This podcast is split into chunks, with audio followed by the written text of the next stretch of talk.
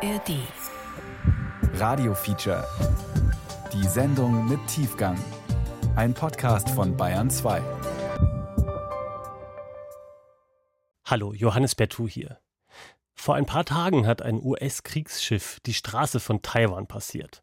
Davor hat das chinesische Militär ein großes Manöver rund um Taiwan abgehalten. China beansprucht die Insel für sich. Die Nachrichten waren voll davon. Was sagen die USA, was sagt China, was sagt Europa? Die Taiwaner selbst kamen so gut wie gar nicht vor. Im Radiofeature geht es heute um deren Sorgen und Hoffnungen. Unsere Autorin Laura Beck war in Taiwan unterwegs und hat ein selbstbewusstes Land kennengelernt und mit Menschen gesprochen, die gelassen bleiben, die vielleicht auch mal das Nachtleben genießen, die sich aber auch ganz ernsthaft auf einen Angriff von China vorbereiten.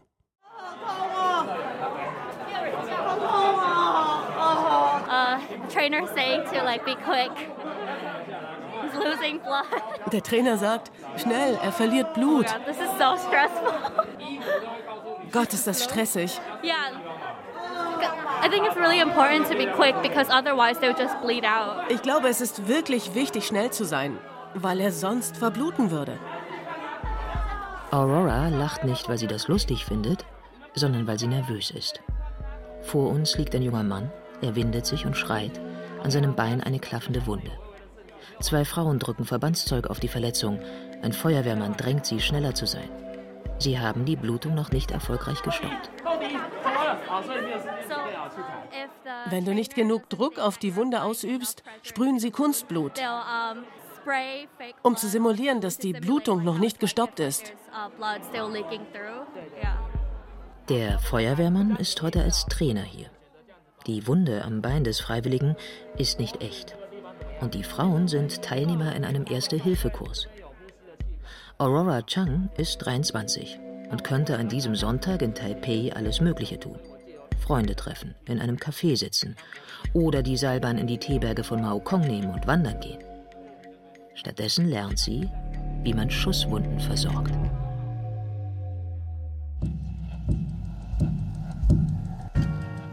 Die Angst vorm großen Nachbarn. Wie die Menschen in Taiwan sich auf eine Invasion durch China vorbereiten. Ein Radiofeature von Laura Beck. Erzählt von Katja Bürkle. Taiwan. Eine Insel, halb so groß wie Bayern. 200 Kilometer vor Chinas Küste. Von der Hauptstadt Taipei im Norden bis hinunter zu den tropischen Stränden von Kenting im Süden zieht sich das beeindruckende Zentralmassiv, dessen Berge fast 4000 Meter in den Himmel ragen und im Osten steil ins Meer abfallen. Es sind diese von dichtem Dschungel bewachsenen Gesteinsmassen, die Taiwan lange schwer einnehmbar machten. Viele haben es versucht. Portugiesen, Niederländer, Chinesen, Japaner. Erst seit gut 30 Jahren wählen die Menschen auf Taiwan ihre Regierung selbst.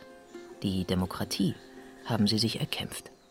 Eigentlich ist es toll, Taiwaner zu sein. Also es gab so lange Zeit den Spruch, es ist ein Unglück, äh, Taiwaner zu sein, weil es eben immer bedroht wurde, unterjocht wurde von anderen Regimen. Und jetzt hat es sich als Gesellschaft und als Land so eine Freiheit erkämpft und eigentlich könnten sie das äh, genießen. Weltweit erkennen nur 13 Staaten Taiwan als Land an. Die Volksrepublik China erhebt Anspruch auf die Insel. Seit letztem Jahr haben die Militärübungen rund um Taiwan in dramatischem Ausmaß zugenommen. Die Taiwaner stehen vor dem vielleicht entscheidenden Kampf um ihr Schicksal. This whole situation has changed. Die. Situation hat sich total verändert und die Bedrohung hat ein neues Level erreicht. China provoziert Taiwan nicht mehr nur, sie versuchen uns zu blockieren. Die Lage ist angespannt. Intense situation for us. Well, so if the Chinese Communist Party has Ginge es nach der Kommunistischen Partei Chinas, gäbe es das Land Taiwan nicht. Die Bedrohung nimmt zu und wir müssen uns besser vorbereiten. uh, to be better prepared. Anfang 2023. Nach einem Jahr, in dem sich der Konflikt immer stärker zuspitzt, bin ich für sechs Wochen in Taipei, um zu verstehen, worum es für Taiwan geht. Erst einmal verstehe ich nichts. Taipei blinkt und singt mich an in einer Sprache, die ich nicht kann. Auf Chinesisch. Die Überforderung ist real. Essen bestellen wird zur Challenge. Aber die Taiwaner stehlen mir sofort mein Herz. tippt man nur eine Minute an einer Straßenecke auf dem Handy herum, fragt sofort jemand, ob man Hilfe braucht. Manchmal sagt einer im Vorbeigehen einfach Welcome to Taiwan. Die Straßenküchen dampfen und verkaufen knusprige Pfannkuchen mit Lauchzwiebeln und Ei oder gefüllte Baozi, dicke, kugelrunde Teigtaschen. Abends trifft sich die halbe Stadt auf den Nachtmärkten. Kinder werfen Dartpfeile auf Luftballons und die Erwachsenen essen. Das Leben hier ist bunt, fröhlich und freundlich. Und wer nicht genau hinsieht, kann die Bedrohung einfach ignorieren. Es sind nur Kleinigkeiten. Eines Morgens hole ich mir ein Cappuccino im Dreamers Café. An eine Tafel können Kunden auf kleinen Wölkchenzetteln ihre Träume pinnen. Mit meiner Übersetzungs-App lese ich Gesundheit, wünscht sich da jemand. Und ich hoffe, dass die Ukraine die russischen Invasoren besiegt. Gott schütze Taiwan. Im Schaufenster einer Buchhandlung steht mit rotem Tape in großen Buchstaben von innen ans Fenster geklebt My Country, Resist China, Freedom Now. An der großen Kreuzung in Ximending, einem Shoppingviertel, stehen ein halbes Dutzend Lastenräder mit großen Fahnen. Aus einer Box scheppert Musik. Let Taiwan be Taiwan steht auf den Fahnen. Errichtet einen souveränen Staat. Etwas entfernt wehen Ukraine-Flaggen. Aurora Chang treffe ich an einem Freitagabend im New Bloom, einem politischen Veranstaltungscafé junger taiwanesischer Studenten. Auf dem Programm steht Ambient Experimental Psychedelic Space Music. Aurora arbeitet hinter der Bar. Die Drinks heute Abend heißen Revolution of Our Times, der Name der Demokratiebewegung in Hongkong, und Slava Ukraini, Ruhm der Ukraine. Das mit dem Aktivismus fing an, als ich in London studiert habe. 2019, da gingen auch die Proteste in Hongkong los. Das war wie ein moralisches Gebot, weil die Menschen in Hongkong eine ähnliche Bedrohung durch China erleben wie wir Taiwaner. Wir haben jede Woche vor der chinesischen Botschaft protestiert.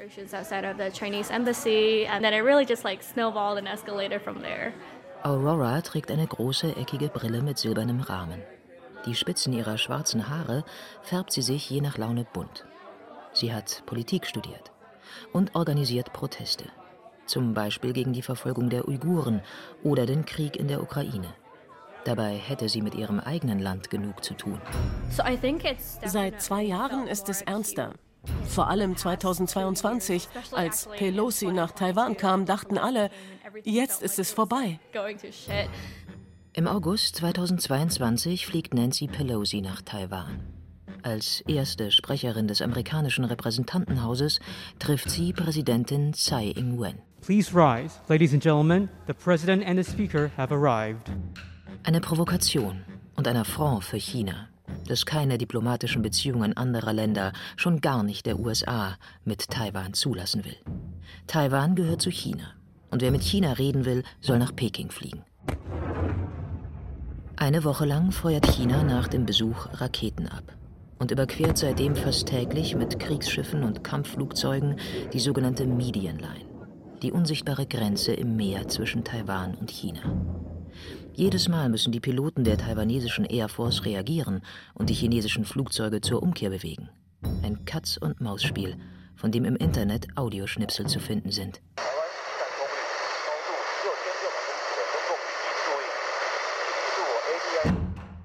Aurora gibt sich kämpferisch, aber manchmal hilft nur Galgenhumor.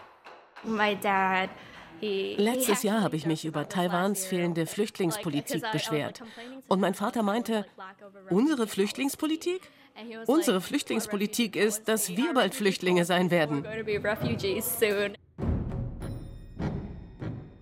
Im April 2023 führt das chinesische Militär ein Manöver rund um Taiwan durch.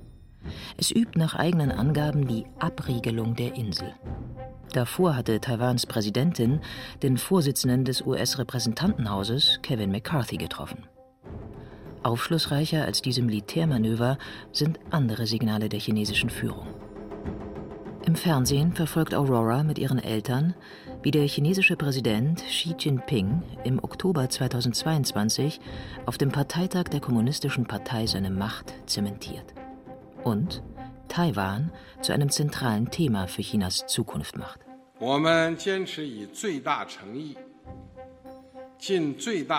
Mit größter Aufrichtigkeit und Anstrengung streben wir eine friedliche Wiedervereinigung an, aber wir werden uns niemals verpflichten, auf Gewaltanwendung zu verzichten.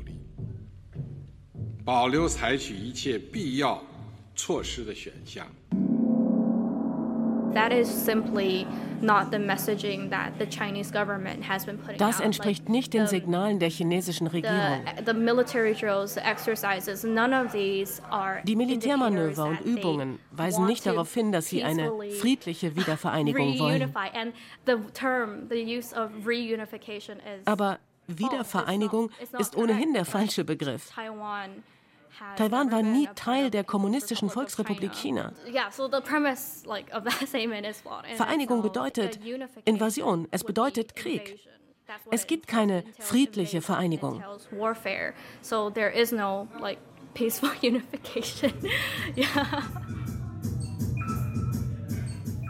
Die Musik bei der Ambient Night im New Bloom wird mir etwas zu experimentell und ich gehe kurz vor die Tür. Es ist fast Mitternacht aber noch immer knattern die Roller an uns vorbei. Angeblich gibt es davon genauso viele, wie Taiwan Einwohner hat. 23 Millionen. Okay. Yeah. Auf dem T-Shirt von Kevin Chen steht Keep Taiwan Free. Er war nur auf ein Getränk hier und muss gleich los. Morgen früh geht sein Flieger nach New York. Seine Eltern sind vor langer Zeit in die USA emigriert. Er arbeitet als Computerspieleentwickler in den Vereinigten Staaten. Die Großmacht, die Taiwan protegiert und verspricht, es vor einer anderen Großmacht, China, zu beschützen. Auf die Frage einer Reporterin antwortet US-Präsident Biden ohne zu zögern: Are you willing to get involved militarily to defend Taiwan if it comes to that? Yes. You are. That's a commitment we made. Kevin Chen weiß nicht mehr, was er davon halten soll. Of in den USA sind viele Taiwaner in Lobbygruppen, die sich beim Kongress dafür einsetzen, dass Amerika Taiwan im Fall eines Konflikts unterstützt. Ich bin nicht dagegen. Das hat Taiwan ja eine ganze Weile geholfen. Aber es hat auch zu der Überzeugung geführt, dass nur die USA Taiwan beschützen können, dass Taiwan keine eigene Stimme hat. Und ich finde, die Menschen in Taiwan sollten ihr Schicksal selbst bestimmen which is tragic because Taiwan is the country that has everything at stake. Das Gefühl, die Schachfigur in dem Spiel von jemand anderem zu sein, kennen die Taiwaner nur zu gut. Erst kürzlich hat Kevins Großtante ihm von früher erzählt, von einer Nacht im Zweiten Weltkrieg.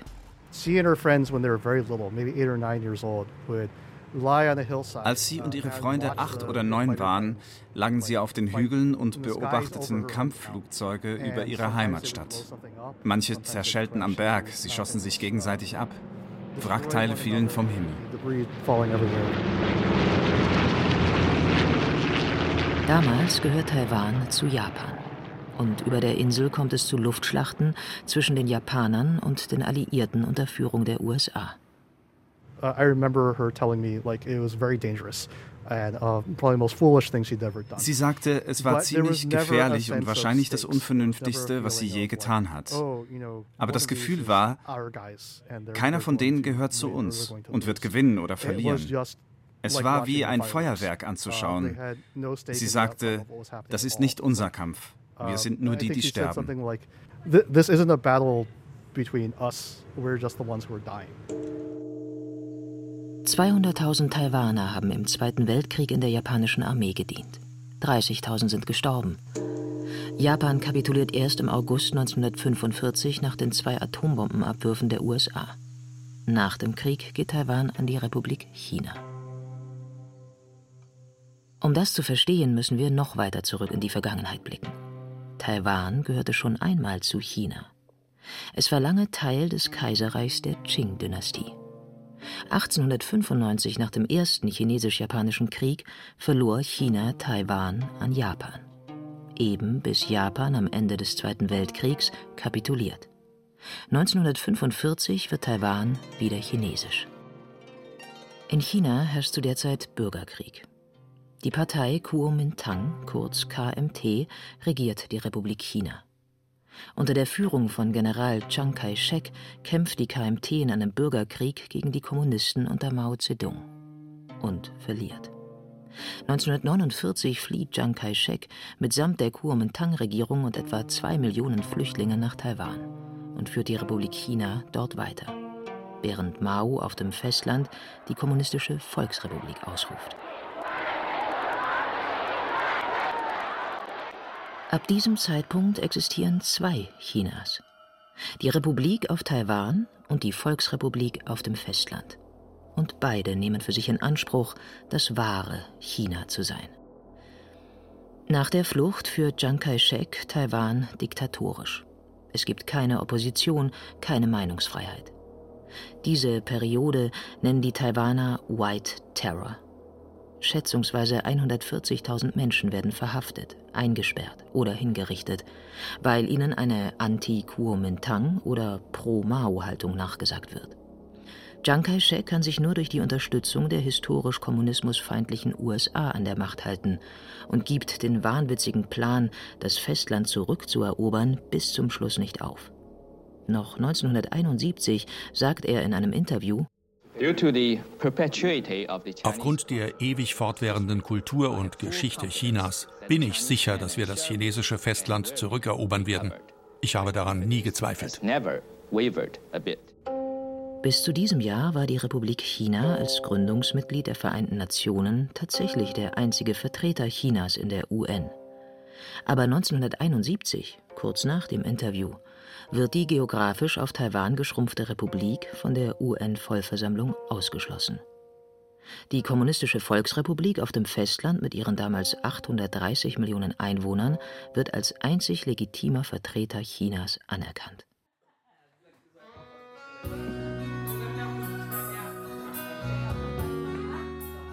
In einem kleinen Raum im Genie-Viertel, von außen unscheinbar und für Fremde kaum zu finden, treffen sich Sonntagabend Nachbarn zum Karaoke.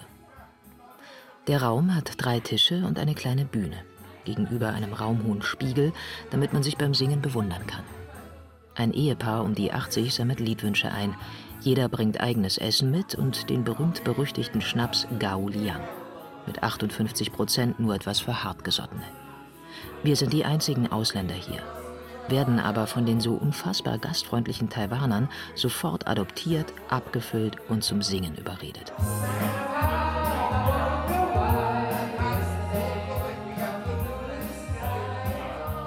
Die Stimmung ist ausgelassen und fröhlich. Aline Tsai geht kurz raus, eine rauchen. Er ist Taxifahrer, 50 Jahre alt, Stammgast. Er zieht an seiner Zigarette. Taiwan Taiwan ist ein tolles Land und wir sollten uns gemeinsam gegen den Einfluss von China wehren. Wir haben hier ein so glückliches Leben. Wir wollen nicht von China geschluckt werden. Wir wollen so leben, wie wir das möchten.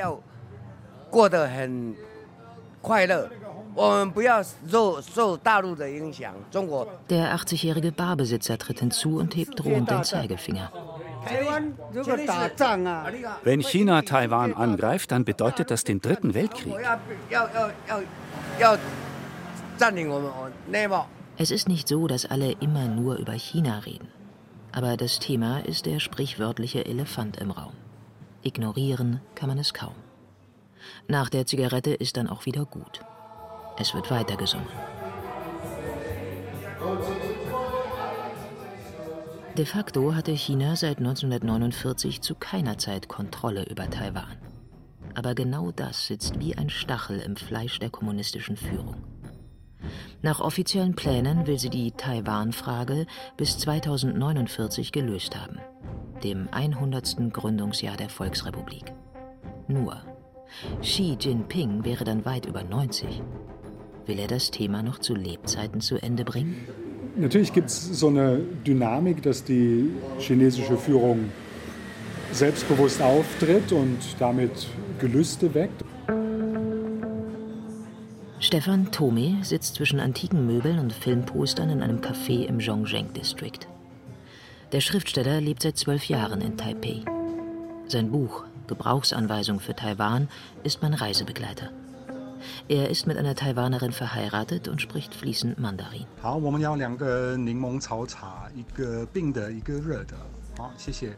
Tome bestellt uns Zitronengrastee. Gerade hat er einen neuen Mietvertrag unterschrieben. In vier Tagen wollen er und seine Frau umziehen. Aber sich endgültig in Taiwan niederlassen? Schwierig. Ich sage meiner Frau gelegentlich, äh, willst du nicht vielleicht doch Deutsch lernen? Dann wäre im Fall der Fälle der Schritt ein bisschen weniger traumatisch, ja, wenn du zumindest in ein Land kommst, wo du dich einigermaßen verständigen kannst. Also das, das kommt schon, ja. Das, äh, die, die Unsicherheit hier ist, ist Normalität. Ende 2022 veröffentlichen deutsche Medien aus einem Bericht des Wirtschaftsministeriums, in dem Robert Habecks Beamte von einer Annexion Taiwans bis 2027 ausgehen, dem 100. Gründungsjahr der Volksbefreiungsarmee. Stefan Thome hält so konkrete Jahreszahlen für Handleserei und den um sich greifenden Alarmismus für unangebracht. Also Xi Jinping hat sicherlich seinen Spielraum verhängt aber er, er beachtet rote Linien, die er nicht übertritt. Er nennt kein konkretes Datum. Er redet weiterhin davon, die friedliche Wiedervereinigung wäre das Beste für alle. Ja, also er sagt nie, es geht nur gewaltsam. Er, er sagt, wir schwören der Gewalt nicht ab, wir schließen das nicht aus. Aber das hat Deng Xiaoping gesagt, das, das haben alle gesagt. Das ist wirklich, wir haben das vergessen oder wir haben damals nicht so genau hingehört, äh, weil was sich geändert hat, wir jetzt davon ausgehen, sie könnten es vielleicht sogar. Vor 20 Jahren war klar, sie, sie können gar nichts. Aber noch etwas hat sich in den letzten 20 Jahren entscheidend geändert. Taiwan selbst. Bemüht euch um Transparenz. Wir sind Taiwan. Eine Demokratie. Lin Fei Fan rennt. Die Lage ist unübersichtlich. In einem Pulk von rund 200 Studenten stürmt er auf das Parlamentsgebäude zu. Sicherheitsleute versuchen sie aufzuhalten. Handgemenge. Geschrei. Lin Fei Fan weiß, es funktioniert entweder schnell oder es funktioniert gar nicht. Die Studenten drücken, stolpern, rappeln sich auf in Richtung des großen Sitzungssaals. Von innen stemmen sie sich gegen die großen Türen und verbarrikadieren sie meterhoch mit den schweren Sesseln, auf denen sonst die Abgeordneten sitzen. Niemand kommt mehr rein, niemand kommt mehr raus. Draußen zieht sich ein Ring von tausenden Polizisten enger. Wird die Regierung den Aufstand der Studenten gewaltsam niederschlagen oder verhandeln? Es ist Dienstagabend, der 18. März 2014. Uh, how do I survive? It's a good question. Wie ich überlebt habe? Gute Frage.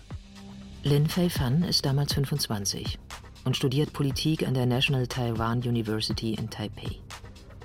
An diesem Tag besetzt er mit anderen Studierenden das Legislative Yuan, das Parlament in Taiwan. Es wird einer der entscheidendsten Momente in seinem Leben und er eines der bekanntesten Gesichter Taiwans. Thank you for meeting with me. Ah, no worries, no worries. Yeah, I'm, I'm so sorry, I'm being uh, slightly late. Ein schlagsiger junger Mann mit runder Brille. Typ, strebsam, angepasst. I still remember very clearly that in the first three days I was blocking in the chamber. Ich erinnere mich noch genau an die ersten drei Tage im Parlament. Ich konnte nicht raus, aber meine Kommilitonen kamen zu mir und meinten, hey, wir bekommen kiloweise Essen und Zehntausende Menschen sind da draußen, um uns Studenten zu unterstützen. Und nach drei Tagen kam ich das erste Mal raus. Und wow, das waren nicht nur 10.000, das waren unfassbar viele Menschen, die um das Parlament herum versammelt waren.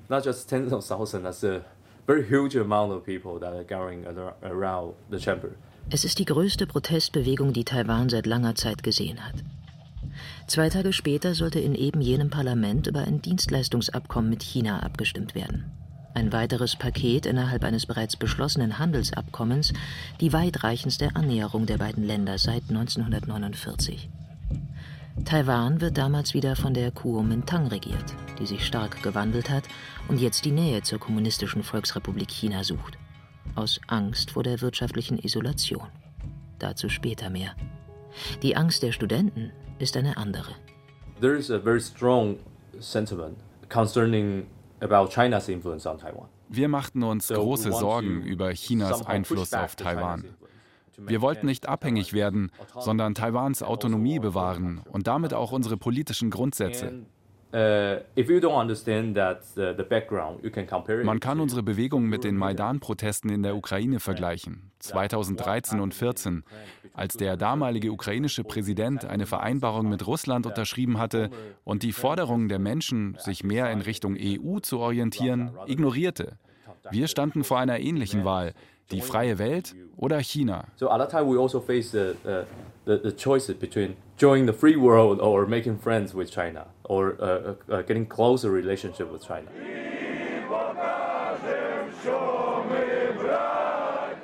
Zur ungefähr gleichen Zeit kämpfen 8000 Kilometer voneinander entfernt zwei Bewegungen um die Richtung, in die sich ihre Länder bewegen. Hin zum großen Nachbarn oder einen eigenen Weg einschlagen. Andere würden sagen, die Nähe des Westens suchen. Wir wollen Europa und ein besseres Leben für die Jungen. Im Fall der Ukraine hat Präsident Viktor Janukowitsch ein geplantes Assoziierungsabkommen mit der EU nicht unterschrieben und stattdessen die Verbindungen zu Russland gestärkt. Auf dem Maidanplatz in Kiew versammeln sich daraufhin Zehntausende Menschen. Das ist kein Protest mehr, das ist eine Revolution. Im Fall Taiwans, so befürchten es Lin Fei-Fan und die Studenten, könnte das Handelsabkommen für die Kommunistische Partei Chinas ein Weg sein, Taiwan ganz ohne Waffengewalt zu annektieren, durch wirtschaftliche Abhängigkeit. Im nationalen Fernsehen ruft Lin Fei-Fan zu einer Großdemonstration auf. Wir sagen der Regierung, wem die Zukunft Taiwans gehört. 23 Millionen Taiwanern. Über die Zukunft Taiwans sollten wir selbst entscheiden.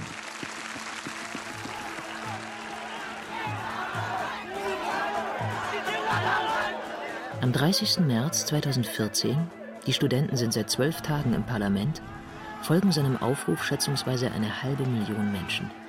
In ihren Händen halten sie Sonnenblumen. Ja, ich war sehr beeindruckt. Stefan Tome zieht, der Liebe wegen, genau während der Sonnenblumenproteste nach Taiwan.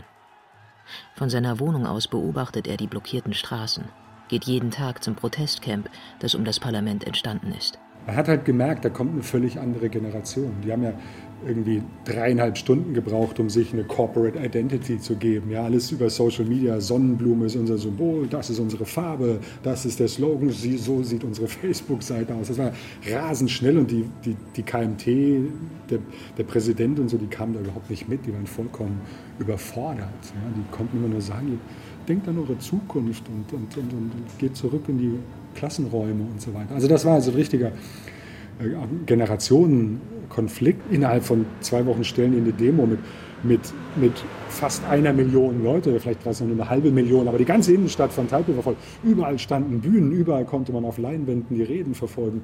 Das war schon ziemlich beeindruckend. 24 Tage bleiben Lin Fei Fan und die Studenten der Sonnenblumenbewegung im Parlament bis der Präsident verspricht, das Dienstleistungsabkommen mit China nicht zu ratifizieren. Und wie die Besetzung am 10. April 2014 zu Ende geht, sagt alles über die Demokratie in Taiwan, was man wissen muss. Die Studenten putzen. Yeah, yeah, yeah. We, we do we, we do really clean and a lot of uh, items that we that we broke that we also pay the money. Ja, wir haben geputzt und Dinge, die kaputt gegangen sind, ersetzt. In Taiwans Kultur sollen Proteste höflich sein. Soziale Bewegungen protestieren zwar, respektieren aber gleichzeitig die demokratischen Institutionen.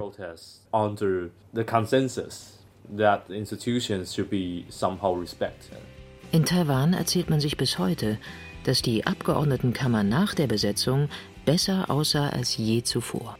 Und als dann beim, beim Auszug aus dem Parlament alle dann äh, diese Protesthymne gesungen haben, das war in vielerlei Hinsicht sehr, sehr bewegend und war sicherlich ein Moment, wo, wo ich gespürt habe, meine Verbundenheit mit der Insel ja, ist schon tiefer, als ich das vielleicht gedacht hatte.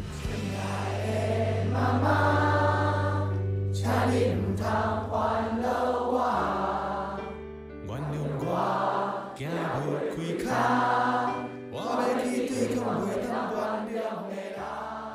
Die Sonnenblumenproteste waren nicht selbstverständlich in einem Land wie Taiwan, in dem die Jungen den Alten nicht widersprechen sollen, in dem Studenten fleißig sind und nicht aufmüpfig.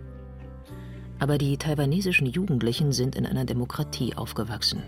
Die alten Bande zum großen Nachbarn, die ihre Eltern und Großeltern noch spüren, zählen für sie nicht mehr. Und unter keinen Umständen wollen sie, dass es so weit kommt wie in der Ukraine.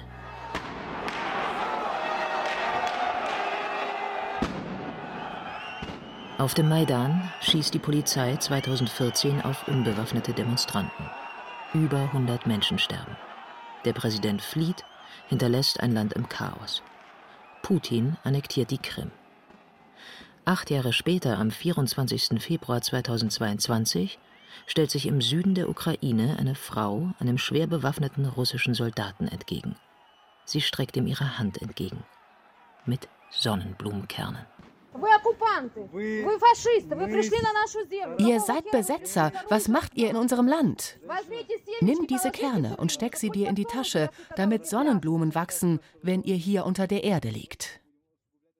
Die Sonnenblume ist nicht nur das Symbol der Protestbewegung in Taiwan, sie ist auch die Nationalblume der Ukraine.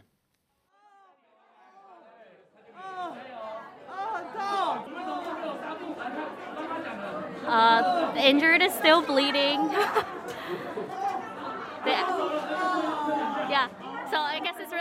Es ist wirklich wichtig, die Hand auf der Wunde zu lassen. Man muss die ganze Zeit drücken. Constant pressure.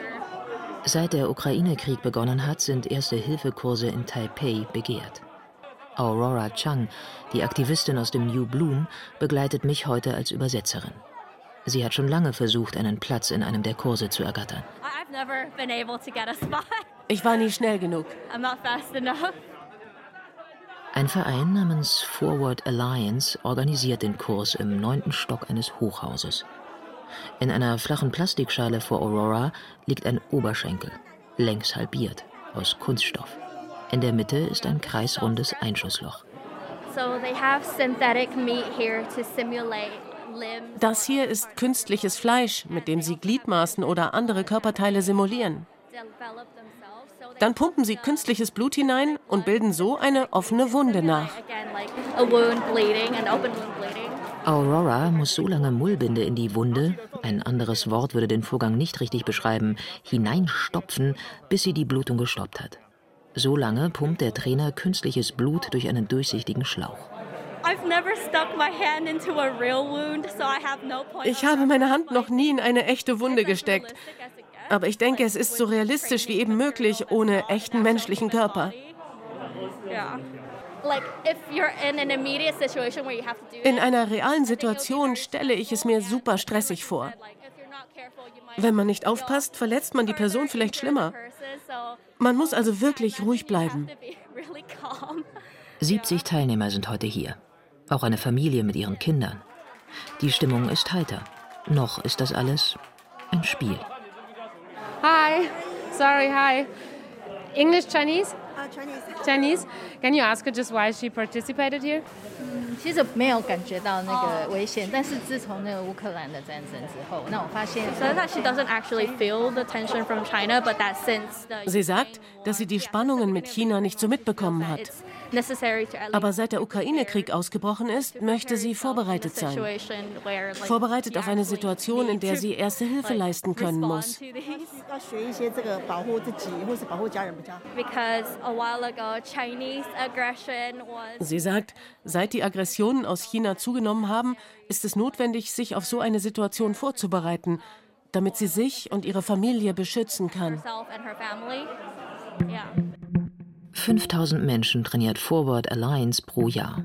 Seit Februar 2022 wöchentlich statt monatlich. In erster Hilfe, Kommunikation, wenn das Internet ausfällt, Such- und Rettungsaktionen. Die Taiwaner bereiten sich auf den Ernstfall vor. Und sie wollen, dass China das sieht. Begleitet von einem Fernsehteam betritt Enoch Wu den Raum, der Geschäftsführer. Die Zivilgesellschaft ist nicht gut vorbereitet. Das wollen wir ändern. and so that's a gap we've been trying to fill. Enoch Wu ist ein charismatischer Typ Anfang 40 mit festem Händedruck. Er ist in Chicago geboren, in Taipei zur Schule gegangen, dann Universität Yale, ein hochbezahlter Finanzjob bei Goldman Sachs in Hongkong. Aber 2013 hängt Wu alles an den Nagel.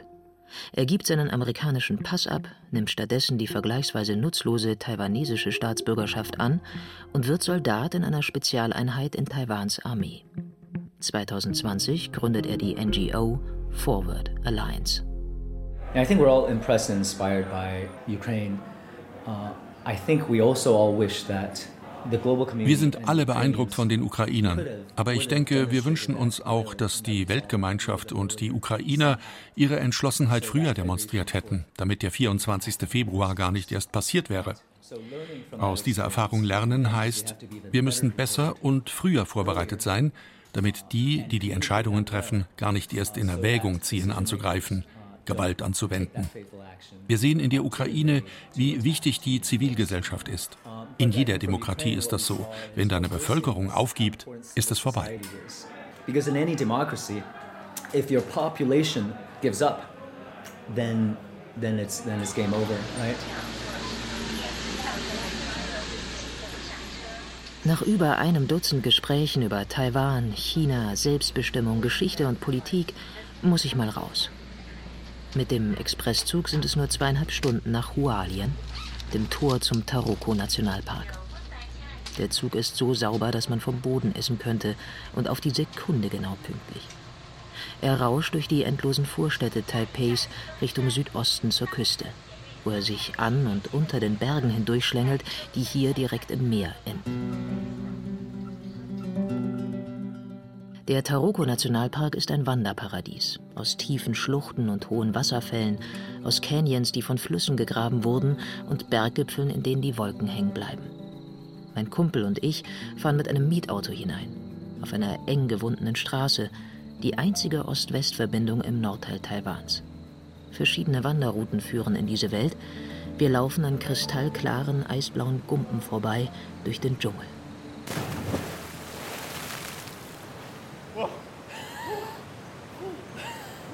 Kalt? Ja. Und nach einer Weile hören wir nichts mehr. Abends aber, zurück in Hualien, wo wir übernachten, fliegt alle fünf Minuten ein Kampfjet über unsere Köpfe. Die Piloten der größten Luftwaffenbasis des Landes trainieren täglich. Da ist er wieder, der Konflikt.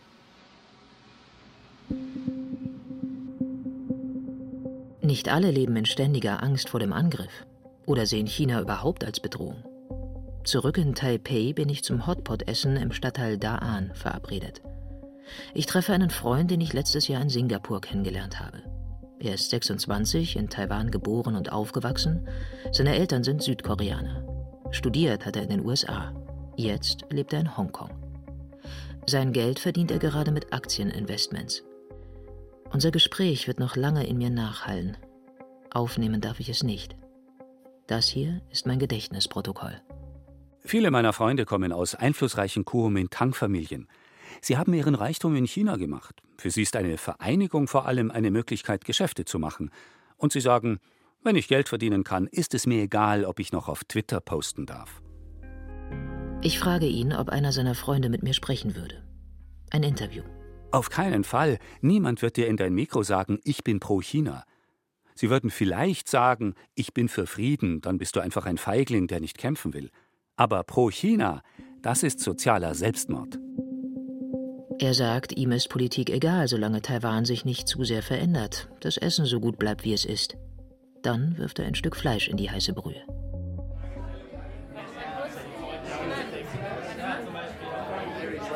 Es ist unwahrscheinlich, dass dieser Freund und Kevin Chen jemals zusammen Hotpot essen würden. Kevin Chen ist der Computerspieleentwickler mit dem Keep Taiwan Free T-Shirt, den ich im New Bloom kennengelernt habe. Aber als ich ihm von meiner Begegnung erzähle, kommt sie ihm nur allzu bekannt vor. I went to school at a bilingual school near the semiconductor plants, the factories that made most of the microchips. Ich bin auf eine zweisprachige Schule gegangen in der Nähe der Halbleiterfabriken, die die Mikrochips für die Welt produzieren. Viele meiner Klassenkameraden hatten eine eher nihilistische Einstellung. Ihre Eltern sagten ihnen ständig, Es gibt Menschen, die interessieren sich für Arbeiterrechte, für die Revolution in China und es gibt welche, die interessieren sich für Menschenrechte und Redefreiheit. All das aus dem Westen. Nichts davon ist wichtig. Das Einzige, was zählt, ist ein Dach über dem Kopf und dass deine Familie überlebt. Diese Familien sind mit dieser Einstellung sehr reich geworden, aber auf Kosten der Moral. Sie sagen sich, wenn irgendetwas passiert, ziehen wir einfach in ein anderes Land. Für sie ist das kein Weltuntergang, anders als für viele Taiwaner.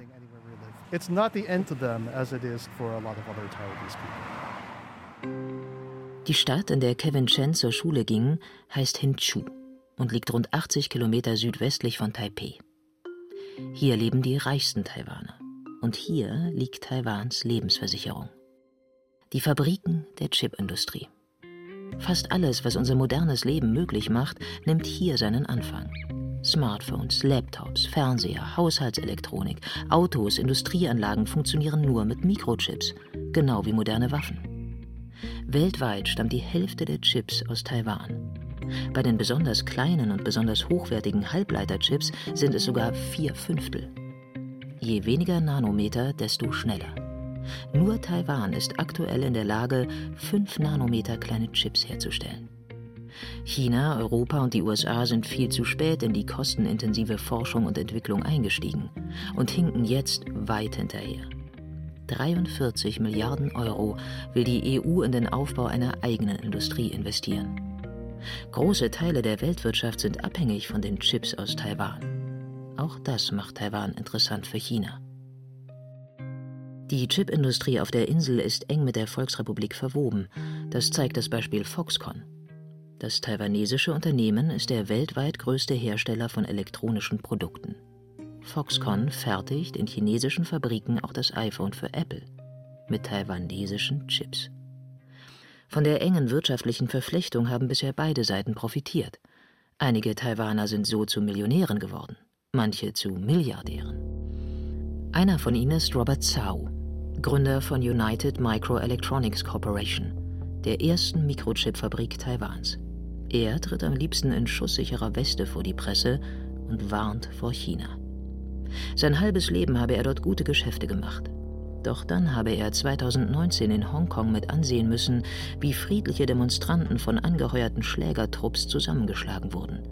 Er schwor öffentlich, nie wieder einen Fuß auf chinesischen Boden zu setzen und mit einer Milliarde Taiwan-Dollar, umgerechnet 30 Millionen Euro, eine private Armee aufbauen zu wollen, um Taiwan zu verteidigen. People say it's a lot of money. No, compared to freedom, it's nothing. Die Leute sagen, das ist viel Geld, aber die Freiheit ist mehr wert. Ich werde nicht mit ansehen, wie Taiwan das nächste Hongkong wird.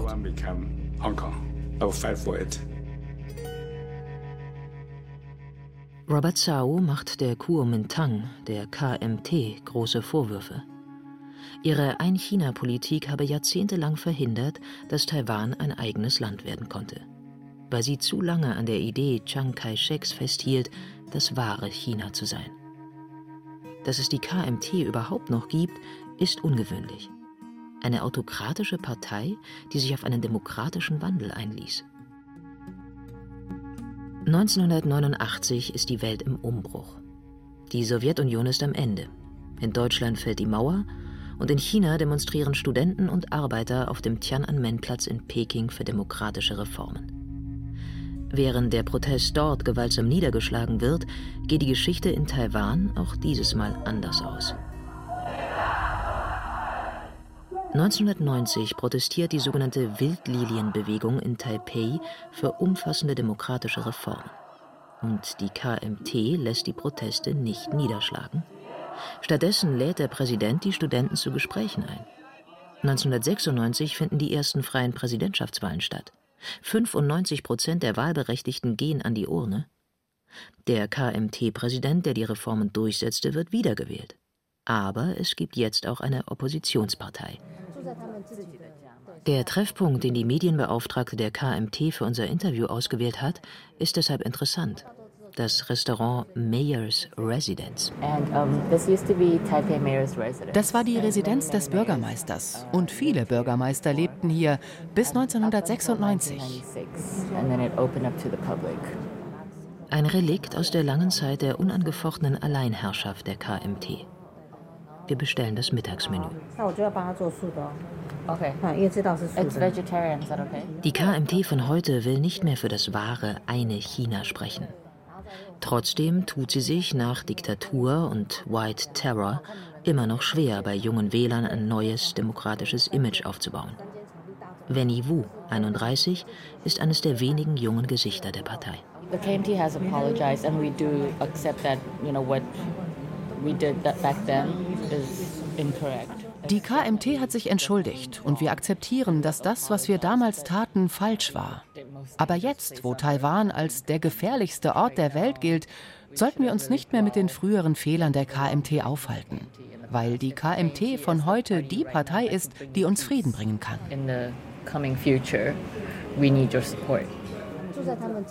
2016, nach dem Handelsabkommen mit China und den darauffolgenden Sonnenblumenprotesten, verlor die KMT erstmals die Mehrheit im Parlament. Bis heute ist Tsai Ing-wen von der Demokratischen Fortschrittspartei DPP die Präsidentin von Taiwan. Sie setzt auf weitgehende Unabhängigkeit von Peking und verhandelt über Waffenlieferungen mit den USA. Wenny findet, die DPP provoziere China, während die KMT all die Jahre den Dialog offen gehalten habe. Defense and Dialogue. Verteidigung und Dialog. Das ist die Strategie, an die sie glaubt. Die starke Abgrenzung mancher Taiwaner zu China irritiert sie, wo doch die meisten hier aus China stammen. Ich fühle mich chinesisch, was mein kulturelles Erbe angeht. Feiern wir Lunar New Year? Ja. Verschenken wir rote Umschläge? Beten wir zu denselben Göttern? Essen wir dieselben Sachen? Ja zu all dem. Ich verstehe nicht, wie man nicht chinesisch sein kann, wenn man all diese Dinge tut. Ich kann beides sein, chinesisch und taiwanesisch. Auf meinem Pass steht Republik China. Ich glaube an die Republik China. Ich bin Chinesin. Und ich bin von der Insel Taiwan. Also bin ich auch Taiwanesin. Im Vergleich zu den meisten jungen Menschen in ihrer Generation vertritt Wenny damit einen konservativen Standpunkt.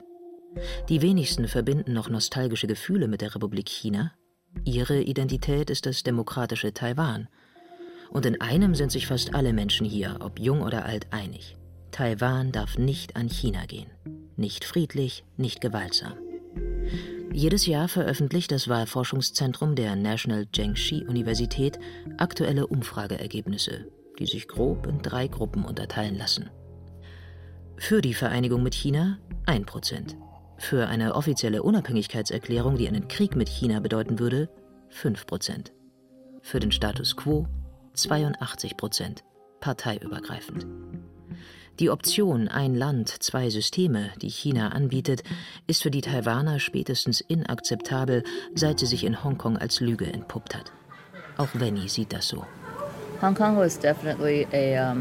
Hongkong war definitiv eine Riesensache und einer der Gründe, warum wir 2020 die Wahlen verloren haben. Jeder hat gesehen, was dort passiert ist und das hat uns Angst gemacht. Aber ich weiß auch nicht. Wir tun alles, um auf einen Krieg vorbereitet zu sein und alles, um ihn zu verhindern. Und das sollten beide Parteien tun. Wer auch immer 2024 die Wahl gewinnt, wird es schwer haben, egal ob KMT oder DPP. Kommt der Krieg 2025, 2027? Es wird nicht leicht.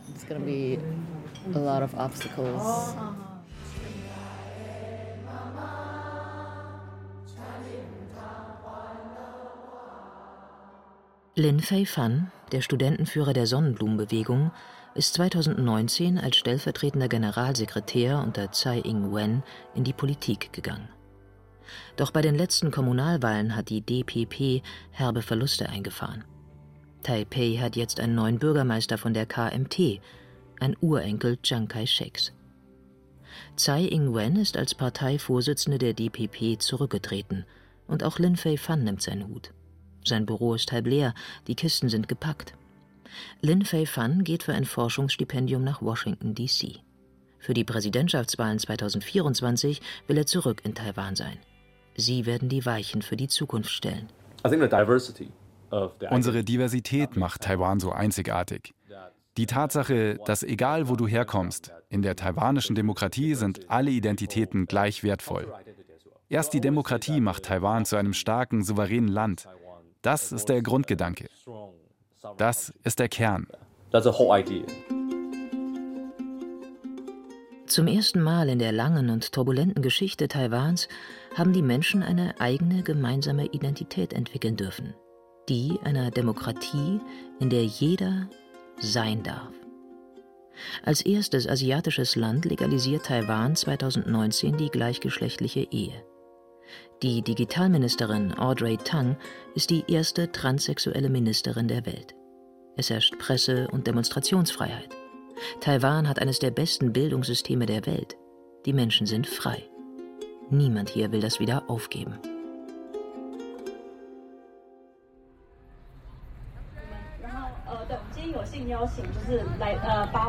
Am 24. Februar 2023, ein Jahr nach dem Kriegsbeginn in der Ukraine, steht Aurora Chung vor dem Liberty Square Gate, dem Tor der Freiheit, das einst den Namen Chiang Kai-sheks trug. Ihre Haare wehen im Wind. Über ihren Schultern liegt die blau-gelbe Fahne der Ukraine. Sie spricht auf der Solidaritätsbekundung, die sie organisiert hat. Sie macht, was sie am besten kann. Aktiv sein. Ihre Haarspitzen hat sie dieses Mal tiefrot gefärbt. Yeah, the fear is there, the anxiety is there, and I'm a naturally anxious person. But honestly, like on a day-to-day basis, um, life here. Die Angst ist da. Und ich bin grundsätzlich eine eher ängstliche Person. Aber der Alltag hier ist schön, das Leben ist friedlich. Es fühlt sich nicht an, als ob ein Krieg vor der Tür steht, wenn du nicht gerade ununterbrochen die Nachrichten liest. Ich will eine Zukunft in Taiwan, so wie alle Taiwaner. Und auch im schlimmsten denkbaren Szenario werde ich hier sein. Das ist mein Land. This is my country. ja.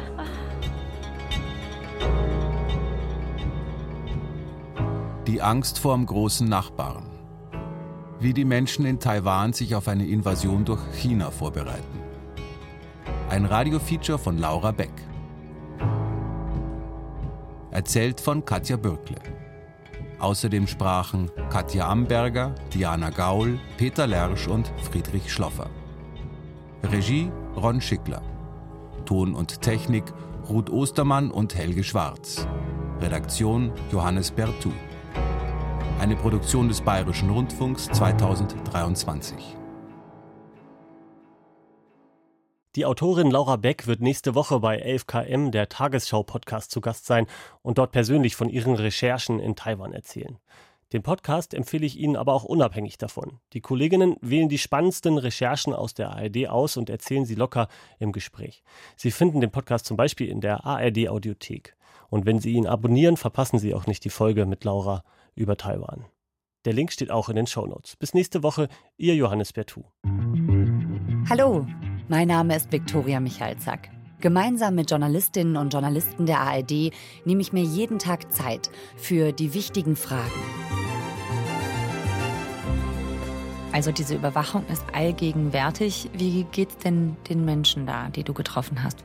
Für packende Geschichten. Also ich stelle mir einfach vor, die blättern durch die Tagebücher und sagen, ja, so muss es gewesen sein. Hitler wusste nicht vom Holocaust. Das ist eigentlich unfassbar, wenn man denkt, wie nah wir an eine Rehabilitierung von Adolf Hitler gekommen sind. Und investigative Recherchen. Was lag wirklich wann vor, was lag auf dem Tisch und wie umfassend war wirklich dieser Machtmissbrauch, der da stattgefunden haben soll. Also ihr habt rausgefunden, das muss schon viel früher bekannt gewesen sein. Ja. Jeden Montag bis Freitag liefern wir Ihnen täglich ein Thema in aller Tiefe. 11 km, der Tagesschau-Podcast, hören Sie in der ARD-Audiothek und überall, wo es Podcasts gibt.